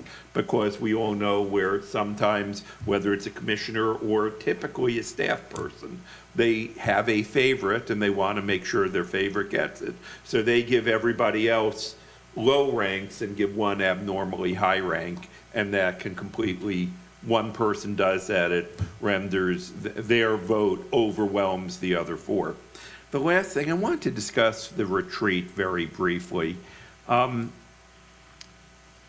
I think it was valuable, but I have to say I was a little disappointed because I was going in expecting that we were going to have deep discussions on issues that, you know, that are difficult to address here because, you know, they'll take an hour or hour and a half or two hours on some deep issues. What we had, and I understand it was certainly valuable for, I assume, for our two new members.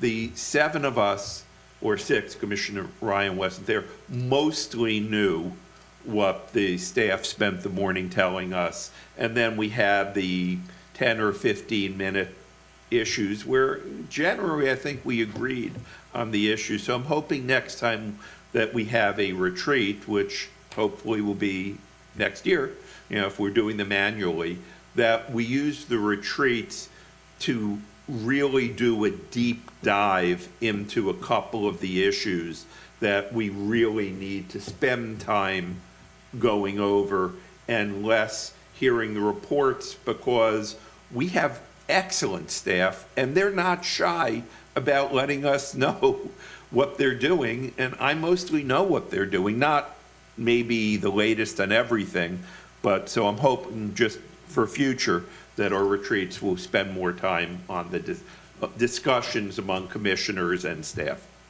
Thank you, Mr. Mayor.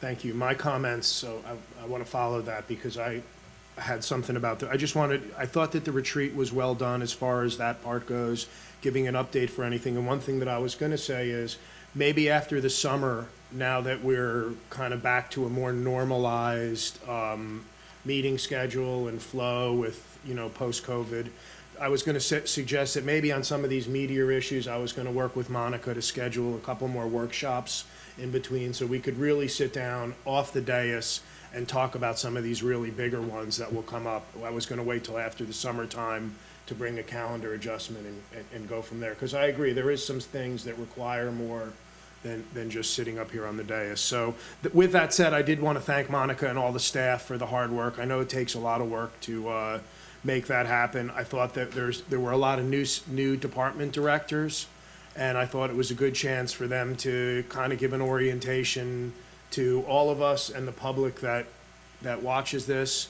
Um, Probably, you know, th- there, there are some other ways we can do this, and I thought a workshop would be appropriate as we get into the fall, so I'm gonna do that. Second thing, I just want to mention, uh, Broward County did very well this weekend. I know Commissioner Furr, we missed each other going in and out, but uh, the uh, FTX hackathon, which really wasn't a hackathon, it was more for mental wellness and different student groups and a whole uh, crypto overview. Um, And Broward County really did very well with the presentation. The school board was very involved in it, bringing teams down there.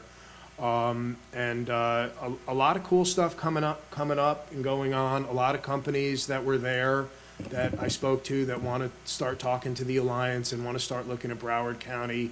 This whole tech, crypto, NFT, blockchain migration is bringing a lot of companies down here. And the Alliance, they keep calling me when that comes up. Do you know this, you know, crypto person? And maybe we can kind of get them here. So I know they've been doing a lot of meetings with that. And, uh, I thought it was very well done, and I thought Broward County had a good showing.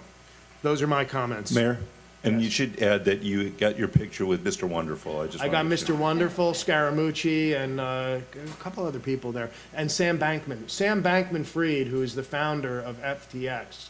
Believe it or not, the real story why Broward's involved is that's Barbara Miller's nephew. And uh, interesting character, very, very smart young guy.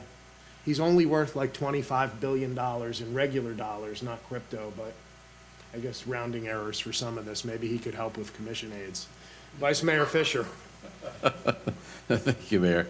Uh, Some congratulations to begin with. I noticed that uh, Keith Koenig was named the South Florida Business Journal 2022 Lifetime Achievement Award winner. So congratulations, Keith. Uh, You're a pillar in our community, so there it is. Uh, We had some elections in March, some contested elections in March in District 4. I want to congratulate uh, Randy Strauss, Commissioner, Lauderdale by the Sea, Lighthouse Point Commissioner-elect, because there was a seat to fill, Patty Patron, uh, Michael Long and Jason Jaffe did uh, win their seats back. And also the town of Hillsboro Beach, uh, Irene Cardahay and Jane Reiser won their seats back as well. Uh, This Saturday, I'll be participating in the county's Art Lit event at Pompano uh, Beach Cultural Center and Library. Look forward to that. I just have some concerns, um, you know, with um, United Healthcare and Broward Health. I know that they're feverishly working something out. Uh, But we have, what, 6,000 employees here uh, under United Healthcare, along with other folks in the county. So it concerns me that, uh, that health insurance is not going to be available potentially to our hospitals. And so that, I understand it's working feverishly to get worked out, but Monica, anything we can do to push that along, uh, that's kind of frightening. When everybody got those letters, including myself, it was, uh, it was not happy news. Um, And lastly, of course, happy St. Pat's Day. Thank you, Senator Geller, for making everything green at the refreshments this morning. So, thank you. Senator Rich. Thank you, Mr. Mayor. Um, So I uh, just uh, want to uh, urge everyone, we, we did a- approve, thankfully, after um, kind of a very long time, the uh, agreement between the county uh, and uh, Everglades Holiday Park, and there is going to be a grand opening. A Lot of work has been done out there. It's really phenomenal. Uh, Not that it's everything yet, but it's, it's really dramatically different than probably if you've been out there, if you haven't been out there recently. Uh, But on March 31st, um, at, I think, 10 a.m., there's going to be a ribbon cutting ceremony. And I really urge everyone to go. This is such a jewel in our community, and the, the hundreds of thousands of people that go there every year. He has just increased, uh, Clint and uh, Courtney Bridges have increased the, uh, the numbers dramatically out there. And uh, it's, it's really wonderful because people are learning about the Everglades and, uh, and certainly the, it's the only access in our county to that. So um, just want to congratulate them for this agreement. I also want to thank Dan West and the Parks people, but especially I want to thank Drew Myers and Nathaniel. Uh, They came in there at the last minute and uh, were able to finally put this thing to bed. So thank you so much for that. Um, Also, I just want to mention that today, uh, March 15th, uh, is National Equal Pay Day. And uh, we didn't have a resolution, but I just wanted to remind everybody that for over 25 years, Equal Pay Day has helped draw attention to gender-based pay disparities by highlighting how far into a new year a woman must work on average to earn what the man did in the previous year. So this year, Equal Pay Day falls on March 15th, and this is the earliest we have ever marked the occasion since it started, this started 25 years ago. And that's a good thing, because it means that Equal Pay Day is, our nation is coming closer to achieving uh, pay fairness. But I want to remind us, we shouldn't celebrate yet, uh, because uh, the, the, um, in 2020, the average woman working full-time year-round for wages uh, of salary, ear- uh, for a salary earned 83% of every dollar paid uh, to their average male counterpart. So we have work to go, and there's even greater disparity with uh, Black, Native American, Latino women. Um, And these barriers obviously get exacerbated because of childcare uh, and um, uh, not having paid family leave. So uh, we do have a lot of work to do, but I, I just do want to recognize the fact that we, uh, March 15th is actually Equal Pay Day, and it is the earliest that we have had it in the, in the last 25 years. Um, And uh, that's it for me. Thank you. Commissioner Furr. Thank you. That is a great park, and I can't wait to see that open, especially the camping part, because that's been closed for quite a while. But, um, yeah, can't wait. And to uh, Commissioner Geller's point about the legislature, what a disaster. Just a disaster.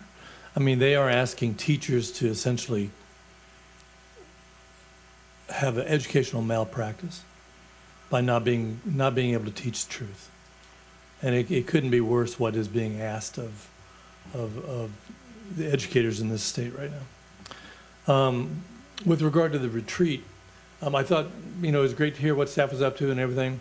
But I do think, and it's, and it isn't fair for us to expect staff and administration to read our mind what we want to, uh, to discuss. I think we are the ones who need to come up with the agenda on this. And each one of us has our own, you know, thing that we're kind of interested in, or, or things, or too many things. Um, and we, you know, it's probably up to us to say, here's what we would like to discuss, and maybe each one of us take responsibility for that discussion. And that may be a way where we can have, you know, if, if, because I'm sure each one of us are wanting input, and maybe that's a way to do this, where, where we're able to drive that discussion to the point where we think we need it to go.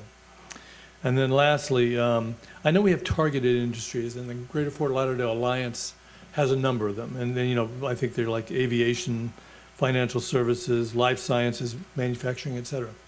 I do think it's time where we ask them or ask our, of ourselves, because we are essentially ground zero for climate change, we need to be the epicenter for the solutions to that.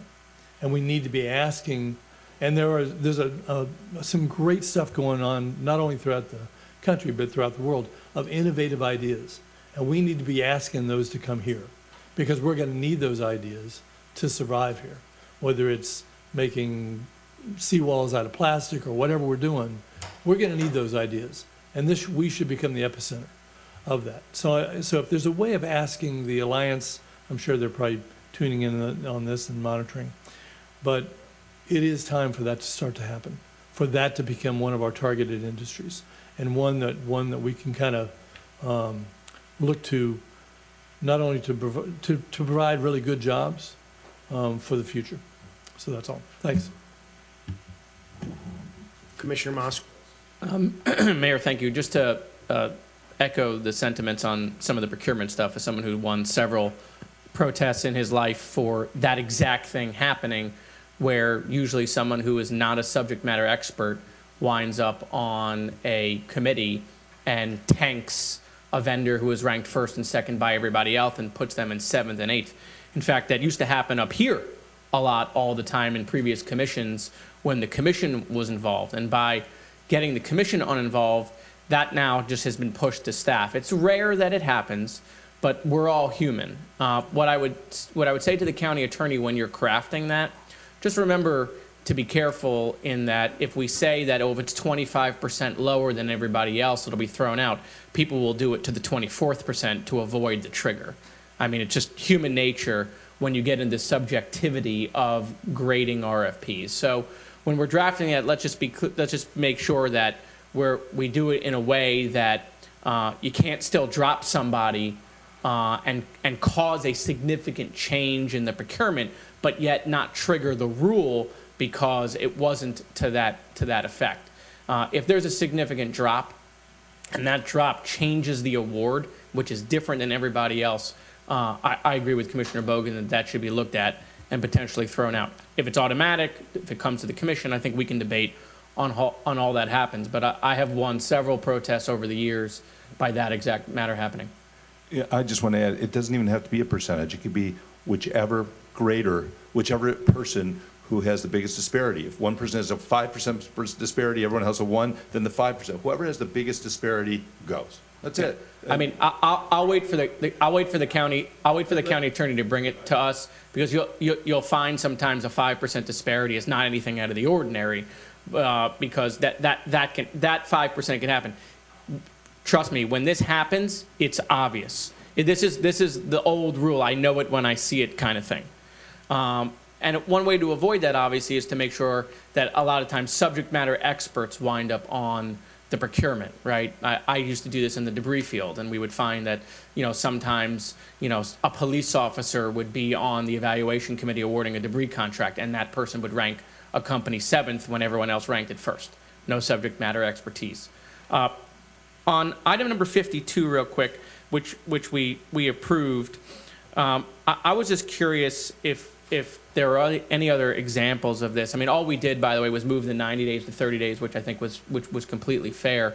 But what we what we're doing in this item is that basically we're saying we're capping what taxi cabs have to eat on on the raising of the gas. They stay at three dollars, regardless of how high gas goes. The taxis will stay at three dollars. And so I would like staff to look at holistically uh, uh, where else there are things in the code like this, because I just don't want to do this for taxi cabs if it's not happening for Uber, or if it's not happening for truck drivers. I mean, at the at the end of the day, gas prices are going up for everybody, uh, and in this instance, it's already in the code. We didn't change that. We we're cap we cap if it goes above four dollars. We cap them at three. It's a we just moved the trigger, which I think is fair. By the way, it should be a 30-day review rather than a 90-day review. I think that's totally fair. I just think we got to look at the policy holistically again on as gas prices continue to go up, who, where, where we're going to help and what our policy is.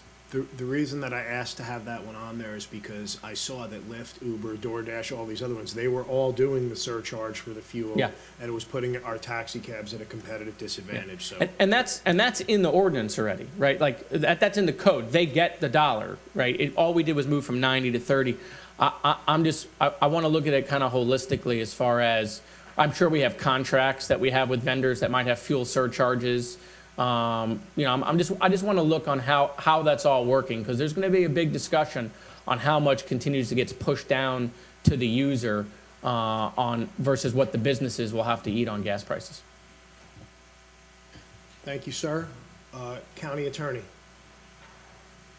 Nothing, Mayor, other than to to let everyone know I'm uh, flying out tomorrow for a week. I'm looking forward to it. And I know a few of you are traveling as well, and I won't see you until I get back at at least, so I hope you travel safely and enjoyably. Thank you. Well, well-earned vacation. Motion to review his contract on the next agenda. Uh, com- uh, County Auditor. County Administrator. Yes, thank you. So I wanted to um, address some of the comments about the retreat, and um, I know I've had a chance to talk with some of you individually, but um, I wanted to thank you all for your time and um, participation on Friday. I've heard um, tremendous uh, accolades and and kudos and and gratitude from our executive leadership team.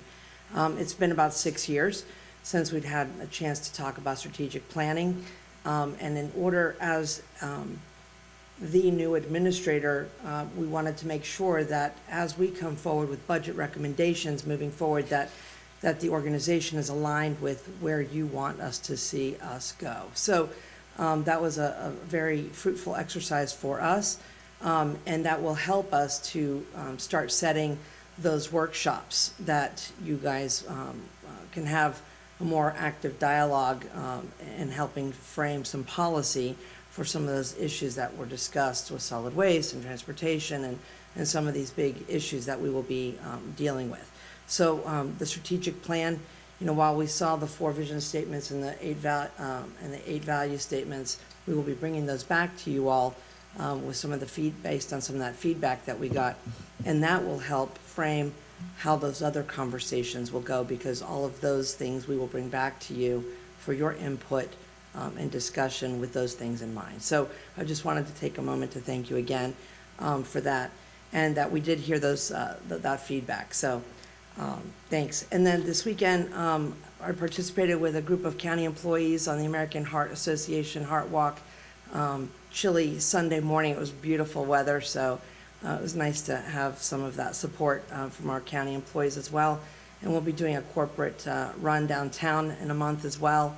Um, and it's also a walk. I'll be the one walking, but um, I know Renee usually runs that and wins that, but I'll be the walker.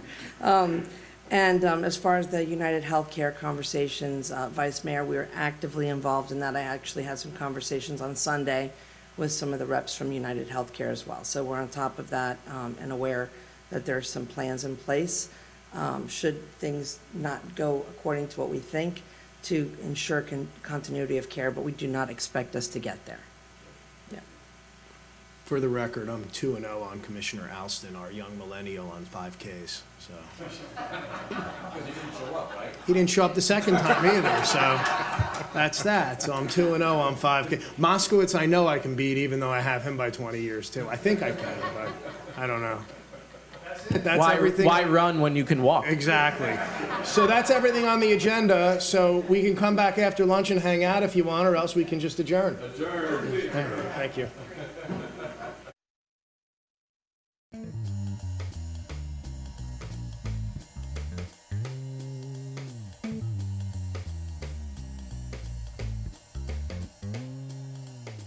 Thank